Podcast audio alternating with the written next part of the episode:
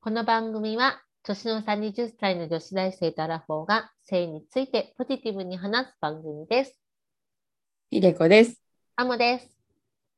今回は、セいックスって何歳からしていいのっていう話をしようと思います。おー、切り込むね。これはすごい切り込んだね。切り込んだ。うん。でもさ、昔、昔はさ、あのー、12歳とかで全然子供とか作ってたでしょ超昔じゃない。うん、まあ平安時代とかさ、多分そのぐらい昔の話だけど、うん。だからまああの生理が来たってことは子供作る準備ができましたよだからうん。そもともとセックスってさもう子供つくあの主が子供を作るための行為ではあったじゃん昔は今はもちろんそれだけじゃないけど、うん。だからこういだ体的には、まあ、多分生理が来たら受け入れられるんだよねきっとねうん。とは思う。でも倫理的な問題で言うと、やっぱり子育て、自分で子供が育育てられるようになってからするのが、まあ一番いいのかなと思うけど。そうだよね。でもさ、そういうわけにいかないっていうのがさ、実際じゃん。でで、あもたんも正直、うん、そうでしょそうだよ。正直、高校生の時だったからね、一番最初にやったのね。え、全然何歳の時え、何歳 ?18 とかじゃないかな。17、誕生日ちょっと来てたから、でも高3の時だった。 ?17、8の時。 17、8の時。うん、ほら、そうなんだよ。結局だからやっちゃってるのよ。やっちゃってるの。うだから、ん結。局やっちゃってんのよ。そう子供なんて全然産んでも育てられない子供でもやっちゃってんのよ。そう。うちは21でやっちゃってるのよ。やっちゃってんのよ。うん。あれ、二十歳だっけあ、21だ。 21か。そっか。うん。やっちゃってんだよね。うん。なこれはね、なんていうの、やっぱりせ世間的には言われてるけど、うーん、綺麗事じゃない話をしたい、うちは。じゃああの、今まで言った話を全部忘れてください。えどう思うって思うんだよね。うん、なんかそさ、もそも年齢で区別できないかもしれないけど。何そうだね、なんか親としては、私今親じゃん。うんやっぱり息子が人様のあのお嬢さんを妊娠させた高校生の身分で、中学生の身分でって言ったら、バカ野郎と思うんだよね。うん。うんだけど、じゃあ中学生、高校生の時の私がね、好きな人とそういうチャンスがあったら、絶対やっちゃうよなと思だよね。う。うん、でも、そのバカ野郎って思うのは、それはどうしたのそれはあの責任を負わないから、負いたくないって思ってるから、叱るわけうんあのちゃんとしたうもしも息子さんだったり娘さんがうん私は絶対に産みたいと思ってもう働く覚悟はついてますっていう意味でやったとしたんだったと思ううーんまあ、それは応援するけど、例えばでも、やっぱりさ、相手の親御さんのこと考えちゃうかな。うこんの年で子供を産んで育てるって大変だと思うから。うんうん自分が、あのーその時にしか経験できないことを経験できない可能性もあるしね。そうだからなるほど若くして子供を産むってことは素晴らしいこともいっぱいあるけど、でもやっぱり若いからこそしかできないこともあるじゃん。まあ例えばね本当に親の庇護の下で遊ぶとか自由に過ごすっていうのはさ、若い時にしかできないと思うんだよ。うん自分がもう年取ったら親になるしかないんだから。うんでもそういうあのみんなに許されたことが、まあ、できなくなるわけでしょやっぱ子供がいたら、それはやっぱりもちろん子供あの自分だけのことは考えてられないよ、それはね。うだんからそういうことも全部分かった上で子供を作ってとかだったら、まあ、それでもあの分かんないこといっぱい多いと思うけど、なんかうんこうそういうものと引き換えになってるんでとか、多分分かってないと思うんだよね。うんうん、その当事者たちは。そうう、んうん、あの子供を育てたいっていう気持ちはすごい、あのそこはもう立派だと思うけど、でもその代わりいろんな、みんなが経験できるいろんなことも経験できないんだよとか、そういうことも多分考えてないんだろうなと思うから、うんうん、なんか、ちょっと、あの手放しては、うん、複雑だなと思う。なんか、なるほどうん、うんだから、現代まあだから、その子供を産む適正年齢って多分時代によって絶対違うじゃん。うん。戦国時代とかだったらもう10代の頃にもう子供産んで当たり前だったと思うし、うん。だけどその時代時代の適正年齢っていうのも、やっぱり私はある気がする。なるほど。うん。うん。いい悪いとかじゃなくてね、うん。なんとなくだけどある気がするんだよね。うんうん。そうだよね。今回は何歳からセックスしていいのだから、うんあの、うちはね、言いづらいんだけど、やっぱ、うんあの、お互いが、あの、なんていうの男性側が精通して、女性側が、うんえー処刑を迎えたら、うちは、やっちゃっていいんじゃないのかなって思うけどね。うちはね。そうね、そうね。実際やっちゃってるだもん。うんんやっちゃってる人いっぱいいたもん。ああ、だからその中学生とかでってことだよね。小学校、中学校。学校もいた小学校は、いや、いたと思うよ。あの、小学校卒業したてのほやほやの感じで、まだ中学生になりやがってないみたいな感じ。わかるかな卒業式迎えたけど、中中学校まだ4月1日から中学生になるから、その間、その間にやってる子とかいたね。やっぱさ、ちょっと待って。これ、地域性、ひでちゃんの地域やっぱ早いね。進みが早い。田舎は早いんじゃないのえ、田舎が早いの都会だ、なんか、え田舎だから早いのかな都会だから早いんじゃなくて違うのえうんなんかね、えーやっぱその当時はやっぱり混ぜてる子が、混ぜてるっていうかな、やっぱみんな性に興味持ってたし、案外とギャル気質のある子っていうのかな、あーがみんな見てたね。そっか、そうだよね。ギャルって早いよね。なんうんかギャル早い。まだギャルがいた。あんまこ最近のギャルってあんまりいないじゃん。いない、ギャルいないね、最近ね。ギャルママとかもあんまりいないじゃん。昔はいたのよ、うちの時代は。いや、いた。うちの時代もいた。ギャルママいたな。うんそうそうそう。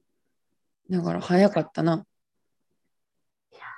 そうだね。そうだね。うんいやでもなんだろう。いや、でもやっぱり私ね、綺麗事言ってるつもりは毛頭ないけど、やっぱりちょっと、よこの年になっちゃっていろいろ考えちゃう。やっぱ若くしてそのセックスをすることに関して。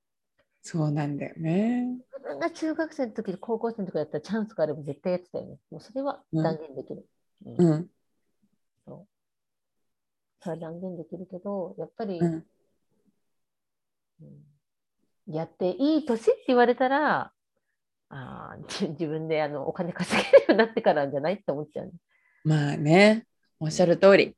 まあそれはもう正論なのよ。そうあまたはじゃあその立場でいいよ。うちはだったあの社長を迎え て、お互いそうね説明を迎えて、お互いなんていうかちゃんと否認の目的と、まあ、否認の方法と、あと、なんだ、性病にかからないための方法をちゃんとわきまえた上だったら、じゃあ OK。そうね、だからさ、やっぱりさ、そこはさ、親がちゃんと教えなきゃと思うよね。そこはちゃんと教えなきゃダメ。親が大事っていう。精通をした、もしくは生理を迎えた時点で、ちょっと、あの、本当に、うん、それは言わなきゃなと思ってる。うんうん。大事だよ、知ってるか知らないかで、しかも親から言われるのと、学校の先生から言われるのとわけが違うから。違うよね。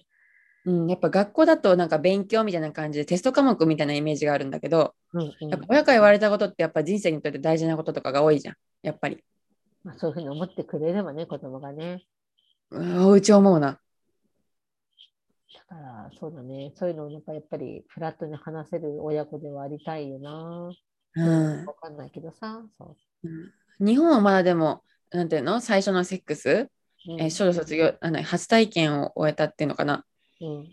初体験の年齢が結構、まあ、16、7とか高校生が一番多いって言われてんだけど、うん海外行ったらもっと若いからね。中学生とかだもんね。まあ、そうだろうね。うん。海外のテレビってやっぱすごいもんね。もうみんな大人っぽいもんね。中学生とかも。めっちゃ大人っぽいよね。めっちゃ大私人 YouTube でも最近見んだけど、なんか、ほんと若いらしいよ。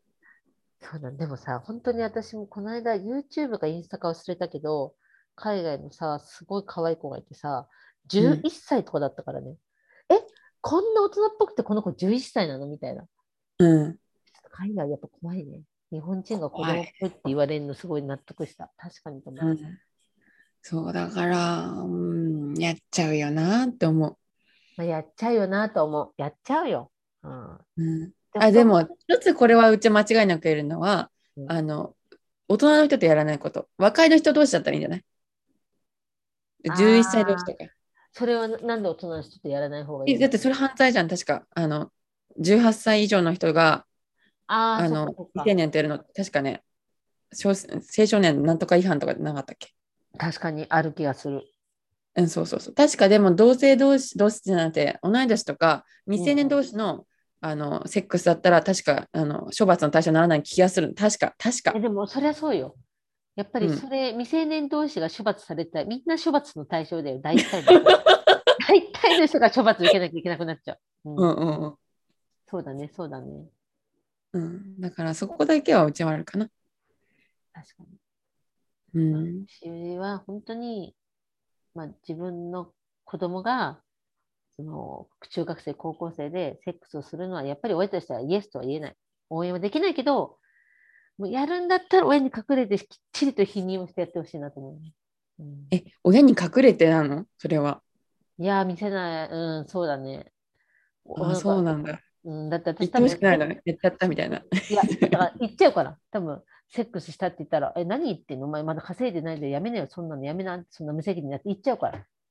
だから言いたくあないから、そんな隠れてやってほしいけど、でも、ちゃんとしっかり否認とかしてほしい。ーその思いちゃんと言った方がいいんじゃない隠れてややるとしたらって。あ、でも言わないのがいいのか分かんないけど。